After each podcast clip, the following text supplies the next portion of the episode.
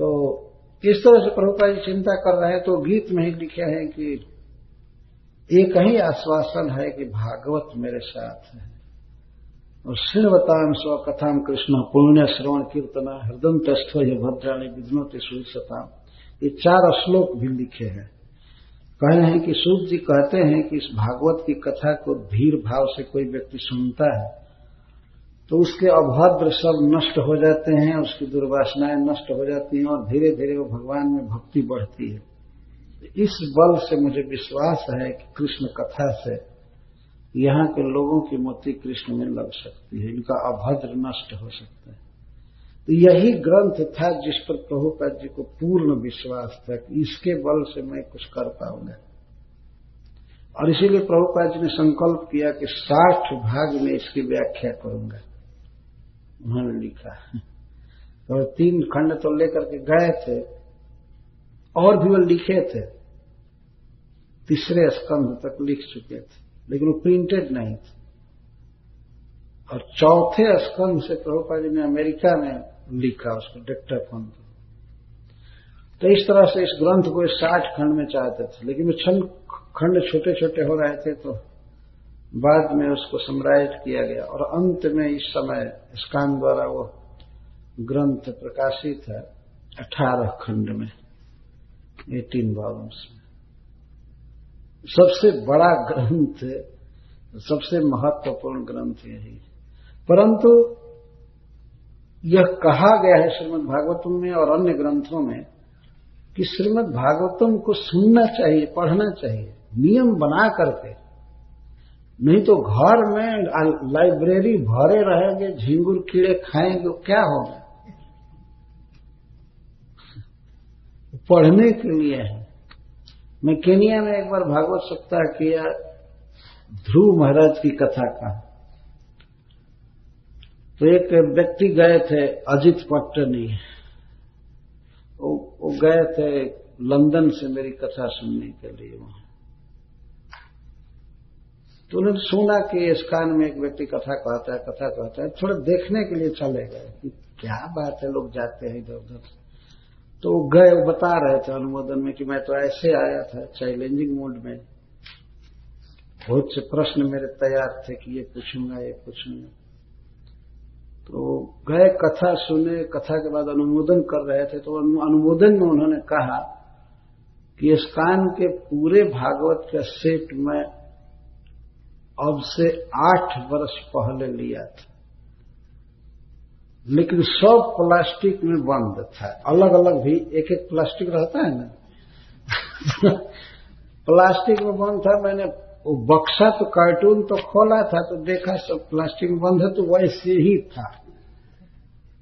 लेकिन कथा सुन करके मुझ पर इतना प्रभाव पड़ा कि अब मैं जा करके पढ़ना चालू करूँगा। नहीं तो केवल मैं भागवत खरीद लिया था, ये नहीं जानता था कि हम जीवन में इसको पढ़ेंगे भी। तो अब वो पढ़ते हैं। हमें जाते हैं इंग्लैंड तो उनसे पूछते हैं कहाँ पहुँचे, अब इस साल कहाँ पहुँचे, इस साल कहाँ एक बार पूरा कर चुके, फिर दोबारा चालू किए हैं पढ़ने। पूरा परपल्ट सहित। तो इस तरह पढ़ना चाहिए। ग्रंथ की चाहे जितनी भी महिमा हो, आखिर उसको यूज़ करेंगे तब ना। मान लीजिए कोई व्यक्ति रोगी है और कोई दवा बहुत अच्छी आई हुई है और रोज रोज दवा का गुणगान किया जाए, ये बहुत अच्छी दवा है, यहाँ से आई है, बहुत दामी है, ये है, वो है, इसको खाते ही रोग दूर हो जाता है, लेकिन खा नहीं रहा है। तो दवा का गुणगान करने से होगा क्या? हम लोगों को भी इस पर ध्यान देना चाहिए। प्राय भक्तों में चर्चा होती है कृष्ण कथा सुनना चाहिए, कृष्ण कथा सुनना चाहिए, कृष्ण कथा। एक बार शिवराम स्वामी ने मुझसे कहा था बॉम्बे एयरपोर्ट पर कि सभी भक्त कहते रहते हैं कृष्ण कथा सुनना चाहिए, कृष्ण कथा की बड़ी महिमा है, कृष्ण कथा से ये होता है, वो होता है।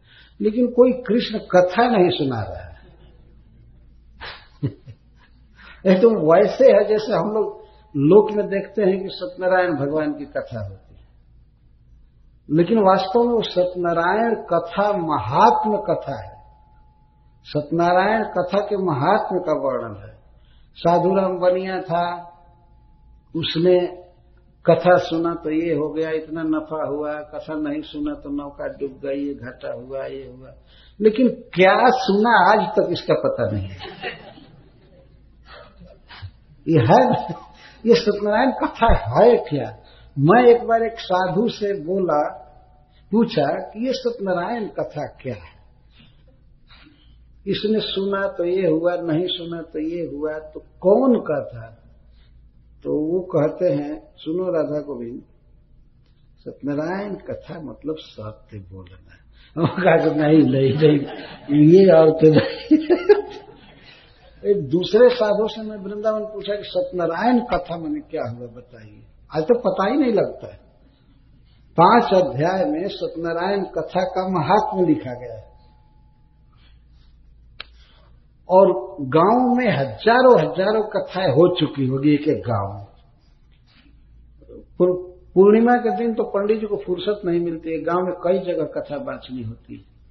क्योंकि प्रत्येक जगह से कहीं से ढाई रुपए, कहीं से पाँच सौ रुपये उनको मिलता है। तो कई जगह कथा बांचनी होती है फास्ट कथा संस्कृत में तो बांचते हैं। और गाँव की स्त्रियाँ सुनती हैं जो हिंदी भी नहीं समझती। उनको कितना समझ में आता है कि अध्याय पूरा होने पर जब शंख वादन होता है तो उतना ही समझ में आता है कि एक अध्याय हो गया। बस, इतना है। और ज़मीन पर लकीर बनाती हैं। एक अध्याय हो गया। और जब पंडित जी कथा चालू करते हैं तो वो सोती रहती है क्योंकि संस्कृत क्या समझे? एकदम सोती है। और जब शंख वादन होता है अध्याय अंत में, तब नींद खुलती है। और पाँच अध्याय होते ही नींद पूरा खत्म। प्रसाद बांटो, हो गई कथा। लेकिन आज तक आपको पता है कि सत्यनारायण कथा क्या है? हाँ तो वृंदावन में मैं एक महात्मा से पूछा तो कहे, सत्यनारायण कथा भागवत कथा को कहते हैं। ये सुनना चाहिए। और कहीं सत्यनारायण कथा नहीं है। इसी को भागवत को ही सत्यनारायण कहते हैं। सत्यनारायण कथा कहा जाता ये नारायण की सत्य कथा है। उन्होंने बहुत सा अवतार लिया है, अवतारों की कथा। इसको सत्यनारायण कथा कहते हैं। नहीं तो सत्यनारायण व्रत कथा में कौन कथा सुनता है? कि आप लोगों में से किसी को पता लगा कि वो कौन कथा है, जिसको साधुराम बनिया ने सुना या किसी ने नहीं सुना, कुछ पता नहीं चलता है। ऐसे अच्छा है, चलो कुछ देर तक भगवान का नाम होता है, बैठते हैं तो और सब काम करने से तो अच्छा ही है। लेकिन भागवत सुनना चाहिए, इस कथा के उसकी तुलना कहीं की ही नहीं जा सकती। एक जगह पर पद्म पुराण में वर्णन आया है कि नारद मुनि भक्ति ज्ञान वैराग्य को जगाने के लिए बहुत बहुत साधन कर रहे थे। वेद वेदांत घोष गीता पाठ है। मुहु उन्होंने वेद वेदांत का वाचन किया। कहते थे, हे वैराग्य उठो, हे ज्ञान उठो, लेकिन तो वेद वेदांत का घोष किए और गीता का पाठ भी बारंबार किए, लेकिन गीता पढ़ने से थोड़ा वो उठते थे, लेकिन फिर गिर जाते थे। ऐसा लिखा गया। तो बड़े बड़े चिंता में पड़े कि क्या करें इसके लिए। तो आकाशवाणी हुई कि हे देवर से, आप भक्ति ज्ञान वैराग्य को सुखी करने के लिए भागवत का वाचन कराइए, भागवत की कथा कराइए। नहीं, सत्कर्म कीजिए, सॉरी। आकाशवाणी ने कहा कि इसके लिए सत्कर्म कीजिए। तो सत्कर्म का क्या मतलब है? तो सत्कर्म का मतलब पूछने के लिए देवर्षि नारद जी बहुत ज़ोर से भागे उधर, अब अपने पिता के पास जा रहे थे। भगवान नर नारायण से पूछने जा रहे थे। तो पहले तो अपने पिता के पास गए, वहाँ वो पिताजी व्यस्त थे सृष्टि कर्म में तो फिर नर नारायण भगवान के पास गए, बद्रिकाश्रम। तो वहाँ पर चारों कुमार मिल गए। तो उन लोगों ने पूछा कि अरे, आज आपकी तो दशा वैसी हो गई जैसे कोई गृहस्थ इतना हरि में हो, इतना, आप तो बहुत शांत रहते हैं। कौन सा काम पड़ गया है? इतना व्यग्र क्यों है? तब उन्होंने कहा कि अरे, ऐसी ऐसी बात है, पृथ्वी को सर्वोत्तम जान करके मैं गया सब जगह घूमते घामते वृंदावन गया तो वहाँ एक अद्भुत दृश्य देखा। वहाँ एक स्त्री जुवती थी और उसके दो लड़के बूढ़े सब गिर करके मरे जैसे पड़े थे। मैं मुझे आश्चर्य हो गया कि माँ जो है वो जुवती है और लड़के वृद्ध हो गए। तो मुझे बड़ा आश्चर्य हुआ, मैं जाकर उस स्त्री से पूछा कि, हे देवी, तुम कौन हो? और ये तुम्हारे कौन है? ये दोनों जिनके लिए तुम रो रही हो? तो उस देवी ने बताया कि मेरा नाम भक्ति है। और ज्ञान वैराग्य मेरे पुत्र है। कलयुग के आने के कारण जर्जर हो गए हैं, ज्ञान वैराग्य को कोई नहीं पूछ रहा है, मैं भी वृद्ध हो गई थी। उत्पन्ना द्रविणे साहम वृद्धिम कर्णाटके गता मैं द्रविड़ में, साउथ इंडिया में पैदा हुई थी और कर्नाटक में मैं बढ़ी, क्वचित क्वचित महाराष्ट्र। और महाराष्ट्र में भी मैं कहीं कहीं बढ़ी, जैसे पंढरपुर आदि में। और क्वचित क्वचित महाराष्ट्र गुर्जरे जीर्णताम गता। मैं गुर्जर में गुजरात में गई तो बिल्कुल जीर्ण हो गई। लेकिन ये गुर्जर इस प्रदेश के लिए नहीं कहा गया है। वास्तव में गुर्जर का ये अर्थ है, दिल्ली से कुछ साइड है, वो उसको गुर्जर कहते हैं। जिसे गुजरिया स्त्रियों को कहते हैं। भक्ति ने कहा कि मैं ऐसे उत्पन्न हुई थी, लेकिन वृद्ध हो गई तो मैं संजोग से वृंदावन आई तो ज्योति हो गई। तो वृंदावन में तो भक्ति ही भक्ति है। लेकिन वृंदावन में ज्ञान बैराग को कोई पूछता नहीं, इसलिए बूढ़े के बूढ़े रहते तो हे देवर्षि, आपके उपदेश से प्रहलाद महाराज भगवान को पाए, ध्रुव महाराज को ध्रुव लोक मिला। आपने जिस पर कृपा कर दिया, वो निहाल हो गया। आप हमारा दुख मिटाइए और हमारे बच्चों को आप पुष्ट कीजिए। तब नारद जी कहते हैं कि मैं तो बड़ा चकित हुआ, इसके बाद मैं जगाने की कोशिश किया। मैं जगाने की कोशिश किया तो बहुत जल्दी जग जाएगी। वेद वेदांत की कथा होगी, गीता पढ़ा जाएगा, उसका अर्थ किया जाएगा तो जग जाएँगे तो मैं जगाना चालू किया। बार बार वेद वेदांत घोषा मैं वेद वेदांत ब्रह्मसूत्र को पढ़ रहा था, गीता पाठ भी बार बार किया, लेकिन कुछ नहीं तब आकाशवाणी ने कहा कि देवर्षि, इसके लिए सत्कर्म कीजिए। तो मैं वही सत्कर्म पूछने के लिए घूम रहा कृपया आप लोग बताइए क्या सत्कर्म है। तब चारू कुमार हंस करके कहे कि अहो अद्भुत भगवान की लीला। जब वेद व्यास देव रो रहे थे, दुख में थे असंतुष्ट थे तो आपने ही बताया था ना कि श्रीमद भागवतम लिखिए। श्रीमद भागवतम से ज्ञान, वैराग, भक्ति की वृद्धि होती है, आपने बताया था। और आज आश्चर्य है कि आप खुद ही आज उपाय पूछ रहे हैं। तो श्रीमद भागवतम का पाठ कीजिए, कथा कीजिए, भक्ति, ज्ञान, वैराग सब बहुत सुखी हो जाएँगे। ज्ञान, वैराग युवक हो जाएँगे और भक्ति परम पुष्ट हो जाएगी। तब नारद जी कहते हैं, अरे भागवत की इतनी विलक्षणता कैसे? आखिर वेदांत, वेद का ही सार दिया गया है ना? तब सनत कुमारों ने समझाया कि आप क्या हो गया नारद जी, आज आपको समझाना पड़ रहा है। ठीक है, भागवत वेद रूपी कल्प वृक्ष का फल है, लेकिन वृक्ष में और फल में कितना अंतर होता है? आप देखे हैं ना? गन्ना के, इक्षु के शुरू से और अंतिम तक रस रहता है। लेकिन जब रस अलग निकल जाता है मिश्री बन जाता है तो उसका स्वाद कुछ और होता है। और वृक्ष से फल निकलता है तो और होता है। और आम की लकड़ी ला करके किसी को कहा जाए कि चबाइए, ये भी यहीं से फल निकला है तो कोई चबाएगा? तो वेद वेदांत सब लकड़ी जैसा है। फल है श्रीमद भागवत हरे कृष्णा हरे कृष्णा कृष्णा कृष्णा, हरे हरे। हरे राम हरे राम राम राम। तो जब फल रस अलग होता है तो उसकी कुछ और विलक्षणता होती है। उसी तरह से श्रीमद भागवतम यद्यपि वेद रूपी कल्प वृक्ष का फल है, लेकिन वेद वेदांत से बहुत अधिक उत्कृष्ट है, बहुत मीठा है और बहुत प्रभावशाली है। इसका वाचन कराइए। तब नारद जी ने कहा कि इसके लिए मैं कहा योग्य वक्ता ढूंढूँगा? आप लोग ही कहिए। तो तैयार हो गया। और सबसे पहले भागवत का प्रवचन हरिद्वार में किया गया, गंगा जी के तट पर। और संजोग से भगवान ने ऐसा अवसर बनाया, जिस स्थान पर चारों कुमार कथा कहे थे, उसी स्थान पर हमको कथा कहने का अवसर मिलता है। हर एक साल गंगा जी के तट पर। वहाँ पद्म पुराण में लिखा गया है, आनंद कानन। और आज उस टोला को आनंद वन लिखा जाता है। तो कानन चाहे वन एक ही चीज़ है। तो दो बार गंगा जी में स्नान और दो बार भागवत जी में स्नान। लगता है वास्तव में उसमें एकदम देह पवित्र हो गया, कोई पाप नहीं रह गया। गंगा जी में डुबकी मारकर, तिलक करके आकर के फिर भागवत की कथा में बैठने पर तो मैं आप लोगों को एक प्रकार से निमंत्रण दे रहा हूँ कि आना चाहिए।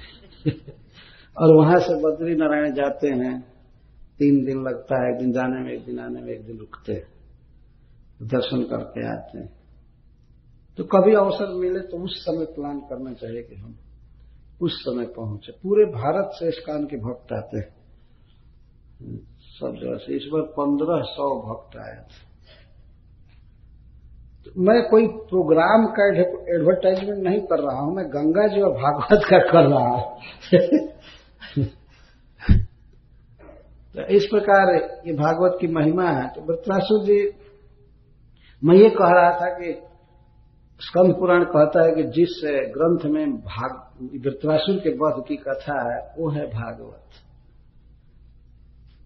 तो अंतिम श्लोक में कह रहे हैं वृत्रासुर जी, उन्होंने सोचा पहले तो कह रहे हैं कि मेरा मन आपसे मिलने के लिए छटपटा रहा है, लेकिन बाद में इतना दैन्य उत्पन्न हुआ मन, उन्होंने सोचा कि मेरे जैसा पापी भगवान को कैसे पा सकता है? संभव नहीं है।